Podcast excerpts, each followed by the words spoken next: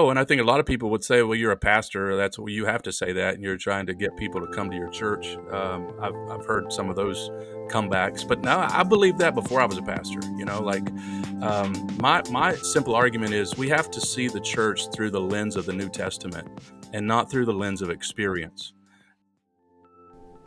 Hey, All Things listeners. On today's episode, we are talking about the new Love Your Church series produced by the Good Book Company and Acts 29. These are books and resources to help you better love your church.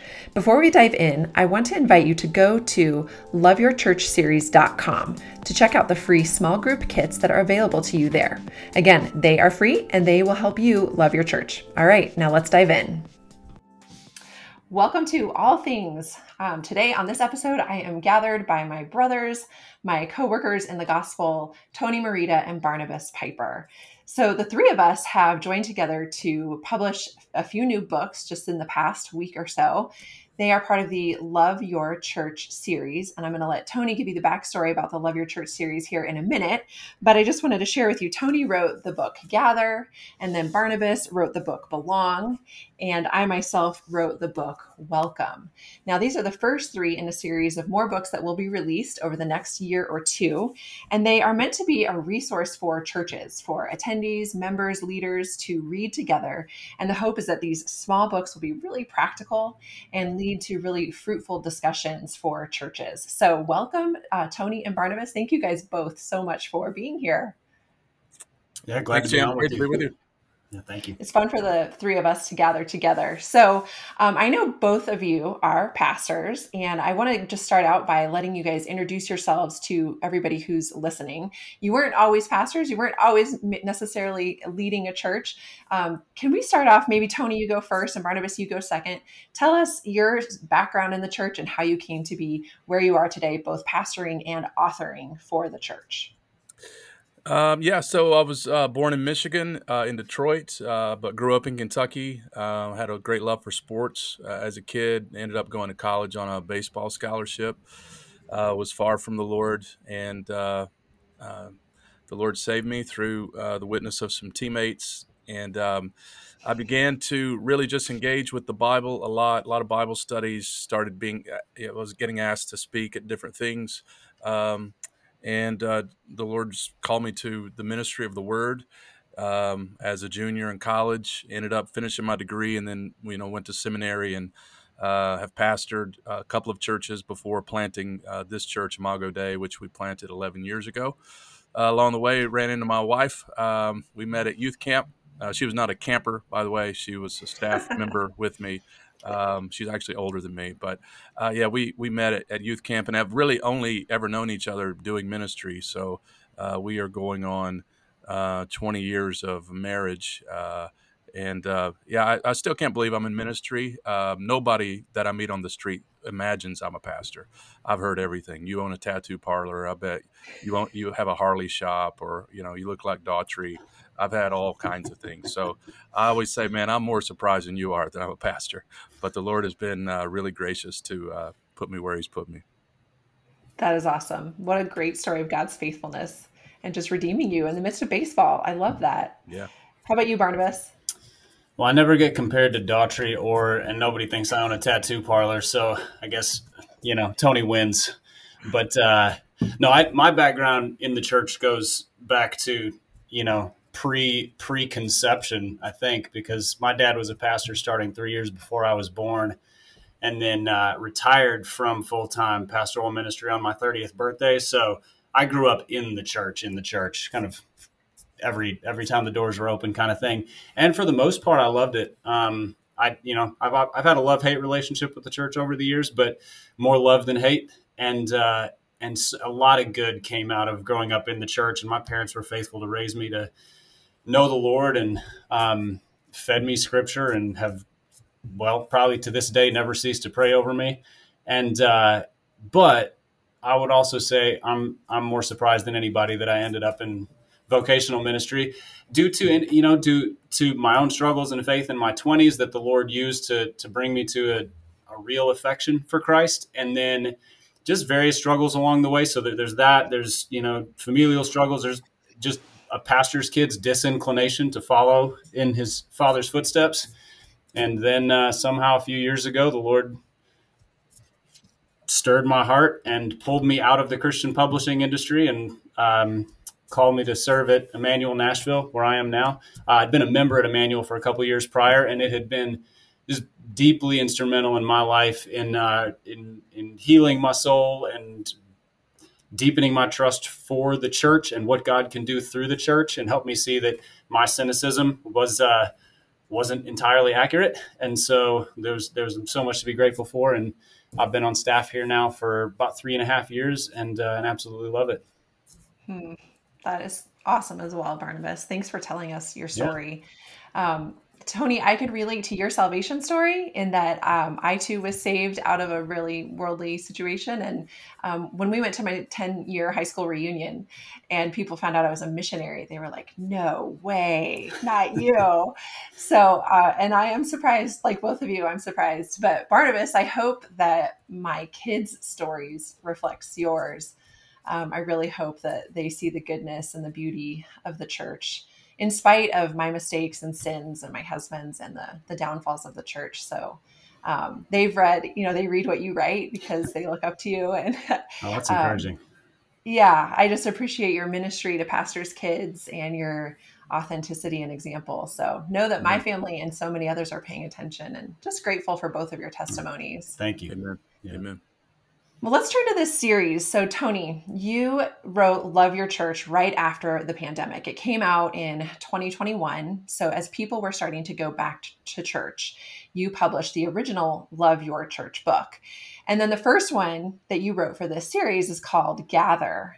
So, tell us a little bit about the Love Your Church series, why you wrote it, what it has to do with the pandemic. And then, what I want to know is do you think people are indeed beginning to gather again? Yeah, so we originally didn't write it with the pandemic in mind because we started it out in 2019. Um, so we didn't know it was coming. So it just happened to be a not only a timeless book, hopefully, but a timely book, um, given the condition of the church once it actually dropped. Because you guys know it takes a year or so to see a book go from conception to uh, print. Um, so that was good for the book in many ways, and it it amplified a lot of what we were saying. We did go back in and add some stuff related to COVID and that kind of thing, but. Um, yeah, we started out just wanting to write a book on gospel community mission uh, around those three values. Um, but I was having a hard time really trying to discern what I'm arguing for, what I'm trying to, uh, you know, put forward um, and those those three things run together so much. It, it was just hard, and and anyway, I was struggling with uh, the book, and we got down to this point of saying, well, what do you really want to write? And what I really wanted to write was a book for our church membership class, um, which is just you know lay lay members, lay Christians. Uh, what I would hope to see them do uh, as a result of just belonging to a church and being a faithful member in it. And so um, I was using various books on church membership in those classes, but there were a few gaps that I saw and some things that I wanted to say. And I wanted to write a book that was less about church polity and more about kind of the culture of the church. And um, so we we basically got down to these eight um, practices, these eight great things about being a church member, and wanted to uh, to write a book with that in mind. And and so yeah, the and the book uh, you know, did well enough that they wanted to do a, a series and kind of spin off of those eight things uh, to to really drill down deeply into them. Um, but yeah, the thesis of Love Your Church is stated right in the very beginning that my simple goal is that people would love Jesus and they would love His church, and that they would see those, those two go together. Like to to love Jesus is to love what He loves, uh, and He loves the church. And so we're trying just to articulate why you should love the church and how you can love the church. Some people want to. They, they just need some help on on how to. Uh, and so we're trying to be both biblical and and practical. On to the second question of, of, gathering, I think that answer is probably different in different parts of the world. Um, You know, in, in Florida, COVID never really happened, and so it's uh, it's uh, it's different in Michigan or wherever you might be. I'm joking to all my Florida friends. We love you. Um, but but some people were impacted in massive ways. Some were not impacted that much. It just really depends on you know your context. Uh, we were impacted. I mean, we have a very politically diverse city uh, in Raleigh. We, are kind of a, an anomaly to the rest of the state. Uh, and so it was hard navigating all of that stuff. And then we we've had people upset, people that's left. You know, we met outside on a baseball field for a long time uh, during the the lockdown during COVID and we're almost back at numbers uh, pre-COVID, which which we're really happy about. Um, and but we're I met a couple in the first time guest room Sunday. They haven't been in the church since COVID. That was their first time, so it's mm-hmm. still uh, still fresh for for some people. But uh, I, I, guess people are regathering around the country. I, I don't. I, am going to talk to a good number of pastors, but I think that story is probably going to be different for everybody. I find that we lost a lot of people that were sort of fringe attenders, casual attenders. Um, it's been hard to re-engage that group, but um, in terms of our own church, we are seeing people, uh, you know, value once again the importance of weekly gathering as we should. Yeah, that's good. Yeah, COVID does still feel very fresh in a lot of ways, especially I think for those of us who were leading churches at that time. Um, yeah, it, it, feels like it's not too too distant in the past. Um, Tony, let me drill down on something that you said really quick. You said to love Jesus is to love your church. Now that's a pretty countercultural statement, even I think amongst believers mm-hmm. in 2023. Um, sure. Can you unpack that a little bit? Yeah, I, I think so. And I think a lot of people would say, well, you're a pastor. That's what you have to say that. And you're trying to get people to come to your church. Um, I've, I've heard some of those comebacks, but now I believe that before I was a pastor, you know, like um, my, my simple argument is we have to see the church through the lens of the New Testament and not through the lens of experience. Uh, it, it's not as though experience doesn't matter. It does. But when you see how the, the church is talked about in the New Testament, you just cannot walk away saying, you know, it's really if you like it or if you're not busy on the weekend or you can't take some approach like that. This this is the bride. This is what Jesus said he was building. This is the body of Christ. Uh, the the images and the emphasis on the church can't be missed in the New Testament. Letters are written to churches uh, or those leading churches, like the whole the whole New Testament. We're talking about uh, the church. With the seven churches get letters in the book of Revelation. Jesus says he knows what's going on. He's walking among the lampstands. And so I get that people are hurt by experience. I hate that. You know, we want to walk with people who've been wounded in churches, and that should never happen. It does happen. Um, and I think some churches stink, and they probably shouldn't exist. Um, but I, I, don't think you you should ever paint with such a broad brush that you say well, it's okay to like Jesus or, or, be into Jesus, but the church is kind of take it or leave it. Uh, I just don't see that as being uh, optional. Like the church is um, definitely imperfect, but it's indispensable uh, when it comes to discipleship. Yeah, that's really good. And uh, Barnabas, you could probably piggyback a little bit on that. I mean, you wrote a book called Belong, and um, I'm not totally sure of your context there in Nashville, but here in Colorado, the idea of belonging to something is really foreign. Um, we laugh because people don't even RSVP to like fun events until about 24 hours before. There's like this real commitment aversion here in Colorado, and that's to like secular fun nights out on the town, right? So how much more is the aversion to belonging to a church, you know, committing yourself to a group of people. Um, tell us about why you wrote Belong, and maybe you can help us unpack why that's so foreign to us in this day and age. Yeah, I, I loved what Tony said about viewing the church through through the eyes of the New Testament. I mean, I think that that's the basis for belonging um, in terms of in terms of how we understand it. But I, the thing that that made me passionate about writing this was some of the things that Tony touched on the um, the lackadaisical nature that people have towards church, which it's easy as a pastor to kind of be mad at people. You know, get your stuff together, make a commitment. You know, come on now, be a grown up, that kind of thing, and which which never motivates people to show up and mostly makes them dislike you and want you to stop talking. Um, and and then, but the, the the other thing that Tony mentioned is the people who have been either hurt in a church or are just very aware of the damage that some churches have done, church leaders have done. And so there's a uh, skepticism and a, a, mistrust of the church. And so I, I wanted to write a book that painted a picture of the church that made people go, oh, that's why it's worth it to belong um, through the eyes of the New Testament. Because what, what the Bible says about the church is so beautiful and so welcoming and so healing and so, so many things that, that to not belong ought to feel like we're out of place, except we've got it backwards. Um, and I think yeah, there, there's a there's a there's a commitment phobia amongst a lot of people. Nashville, a lot of young professionals, and it's a really transient town. You know, people. There's a lot of colleges here, so we get a lot of people who are coming out of college and then moving on to whatever's next in life, and then we get a lot of people moving here for healthcare industry and entertainment industry and whatever else. And so, people are just kind of constantly ladder climbing, if you will. So looking for whatever's next. And so, yeah, to to put down roots at a church is a fairly foreign thing for a lot of people.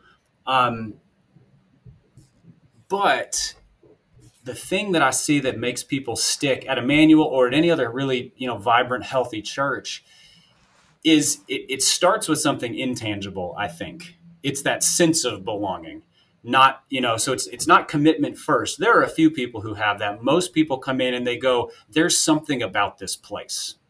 You know they probably say it at your church there's something about this place. I want to be part of this. Well, that's the same sense we get when we're with a group of friends or when you know we're, we're on a team or anything where where it clicks and you're like, I belong here. This is my place. Except outside of the church, all of that stuff is passing. You belong until you don't. Either you mm-hmm. you outgrow it, or it changes, or people move away, or there's something that fractures it, or whatever.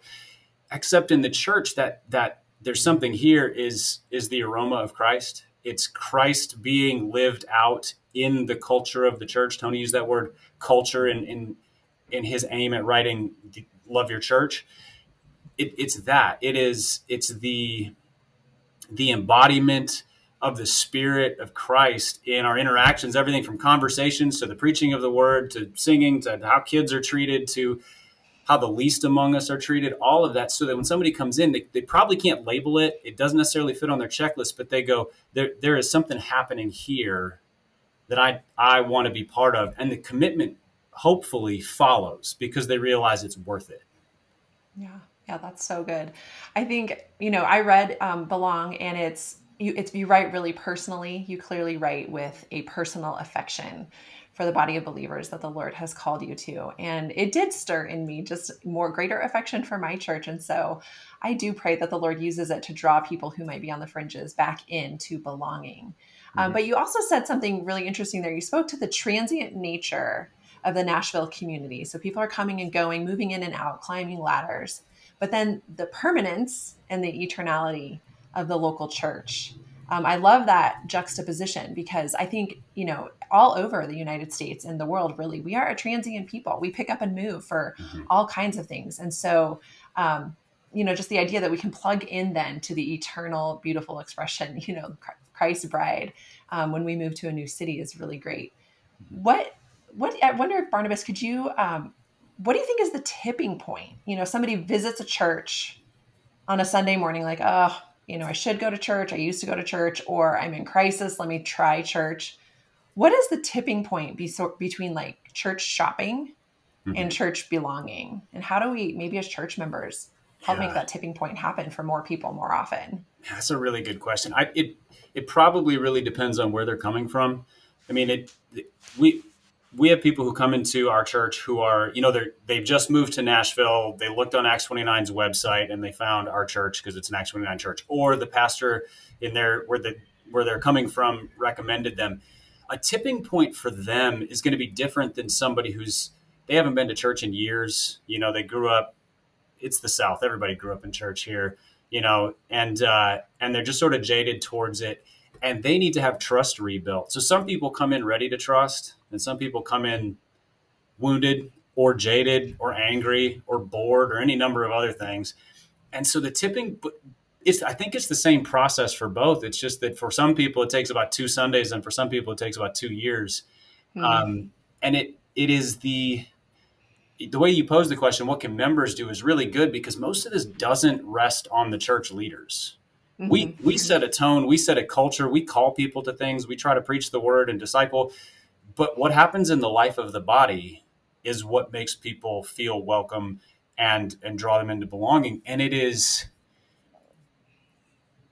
it is them being received with a come as you are mentality but not that shrug and like you're fine just the way you are because that's not biblical but rather come as you are and then let's let's walk towards jesus together and and and along the way friendship happens. So and then when you're friends with somebody you stick.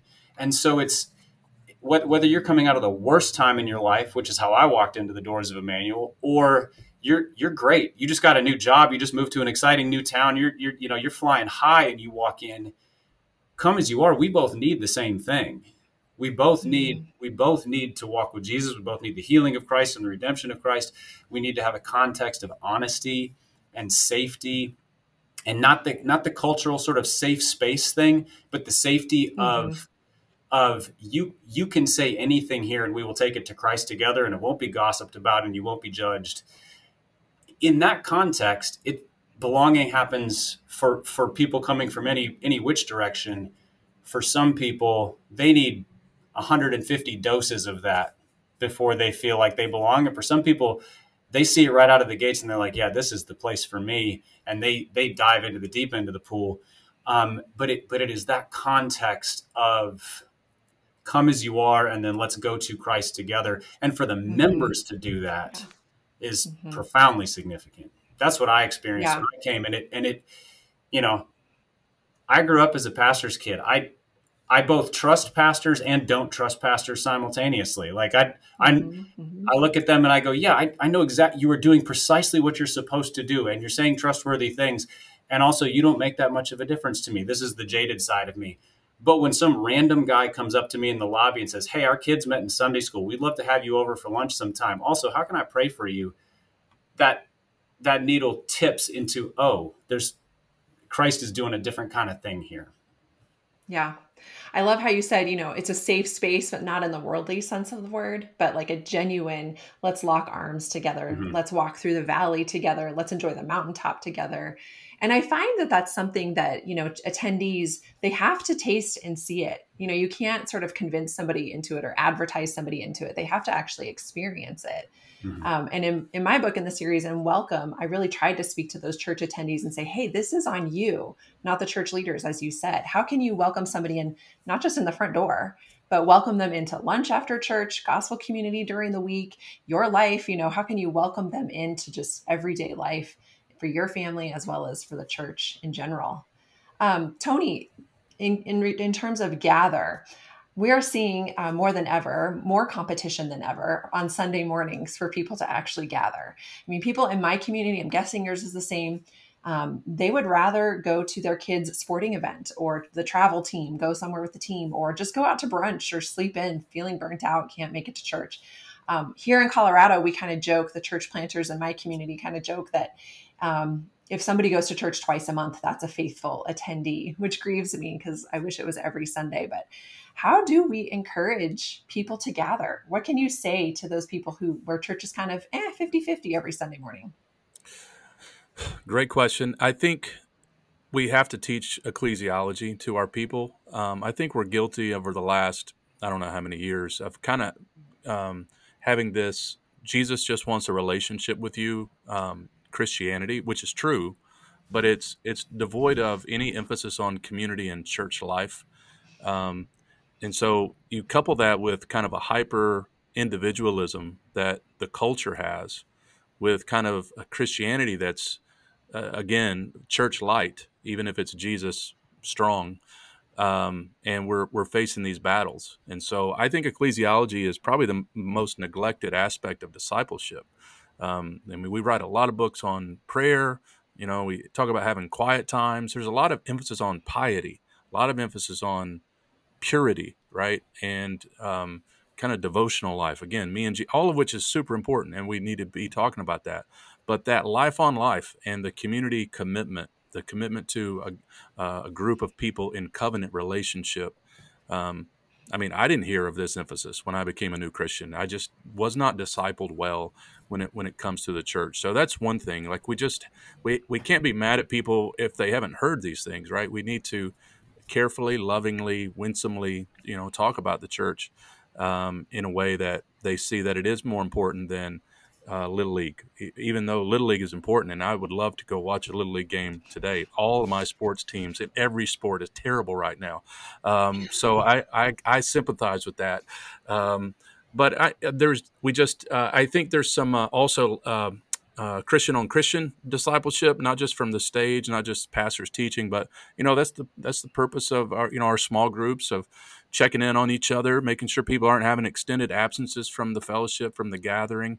Um, and um, you know we don't want to be overly rigid about this. It's fine to take a vacation. It's you're going to miss some Sundays. We get that, but um, just prioritizing it, we we need to have it. I think from kind of leadership down to working itself peer to peer, Christian to Christian, um, teaching on it in membership class. There, there's we have to drip it in all of those various ways. I think. Yeah, I think it's similar to what we just talked about with Barnabas in terms of people have to taste and see that it's good. You know, if you if you consistently attend church every Sunday, if you're part of a small group, if you're if you belong to those relationships, as Barnabas put it, um, then you do get this sense that something's missing if you cannot go on a Sunday morning. Um, and I love that for people when they finally get to that point where they realize, no, for me, Sunday morning is a family reunion of sorts where I get to turn my eyes from myself and worship the Lord. And you brought that out, Tony, in, in your book so well, just the different things that we do every Sunday morning and how that points us to Jesus and takes our eyes off our circumstances and our, our eyes off of ourselves. And so I have found, you know, I've been a believer now for over 20 years, but I have found, especially as an adult and somebody who's a professional Christian, you know, in Christian ministry, that the, that Sunday mornings have been such a good opportunity for me to lift my eyes off myself and fix them on the Lord. Yeah, um, yeah, and I've I've been corrected before as a pastor. You know, like uh, mm-hmm. I write about in Gathering. My friend uh, Stefan, who's from Germany, he came in town, and um, it was a really quick trip because he had a bunch of things to do. And I was like apologizing. I was like, "Man, I wish I could have showed you this or taken you to this restaurant or whatever." And we we just spent all day at church, and and because uh, at the time we had th- like three services, and he says, Tony, there's nothing greater that you could have shown me. I, I got to worship with the saints at Imago Dei. Like, uh, what, what are we going to do? Go ride goat karts? Like, what, what's better than, you know, meeting together with the saints? And so I was like, that's a strong point, pal. Um, yeah. Yeah. We all need those yeah, corrections. So that's so good. Yeah, absolutely. Um, well, let me ask you guys this. You know, if we are to zoom out from your lives, you guys are clearly both all in on the church. You're both pastors. You both write for the church um, your lives are really immersed in the church. Now, so is mine. So sometimes I'm like, oh, that's normal. Like, that's what we do. But then I spend some time with my secular friends or secular family, and I'm like, nope, actually, we're super weird. Barnabas, let's start with you. Why be all in on church with speaking, writing? You mean 24 7? Why be all in? Yeah, that's uh, it that's a question I asked myself a lot before getting into it, actually, because it, it it felt very much like a it didn't sneak up on me. I was uh, I was kind of church adjacent for a long time. So I was I've been a member of a church basically my entire adult life, but but for about 14 years I worked in Christian publishing, which is it's a great way to sort of sort of be part of the church, but not really because I get to do a lot of things on behalf of it, but not have to deal with all the mess of it.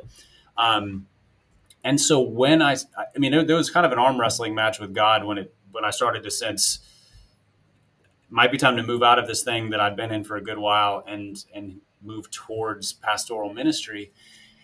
And and the answer was in all the things that God was doing through the local church. I mean, I, I was I was a member of Immanuel at the time, so I just got to see, oh, this is worth being all in on because this is where everything I want to see happen in the world is happening. No, I don't mean that Immanuel will change the world, but local churches are how the world is changed everything from from the the individual souls to you know the desires for social justice and and everything in between all of that all of that goes through the local church because it's how God designed his kingdom to be set up. So what better thing is there to to give everything to um, writing time you know vocation whatever. And for those who are listening who are not called to vocational ministry this isn't to say the only way to do this is to to to be on staff at a church because we've just talked about the importance of membership. The local church is is the people who are all out in the world serving Christ in a billion vocations. But but it was yeah it was that realization that everything i want to see happen in the world for the sake of Christ starts in the local church. It goes from there, but it starts here. So, yeah, if I'm called to the epicenter and I can belong somewhere, there's not a better place to be. Yeah, I love that answer. What would you add, Tony? Yeah, I think the local church is where the action is. Um, yeah. it, it's it's often a, a slog. It's often painful. I have a lot of highs and a lot of lows. My wife and I have a rule like we both can't be discouraged at the same time. Uh, so it, at least one of us need to be encouraged. um, but that's that's where I want to invest my life. Um, you know, Jesus uh, walks among the lampstands. Like he he he loves his church, and I want to love it as well. And um, I know there are problems, there are flaws. Heck, I'm a flawed pastor, so I get it. But um, yeah, I've had opportunities to, to also just sort of be in positions where kind of around the church uh, mm-hmm. and, and do some good stuff for the church. But again, I, I'm like Barnabas. I want to be in the in the center of it. Yeah, I love that. And your you both the affection you both have for the church is coming through clearly and I really do appreciate that and feel encouraged by this conversation. I have one last question for both of you as pastors.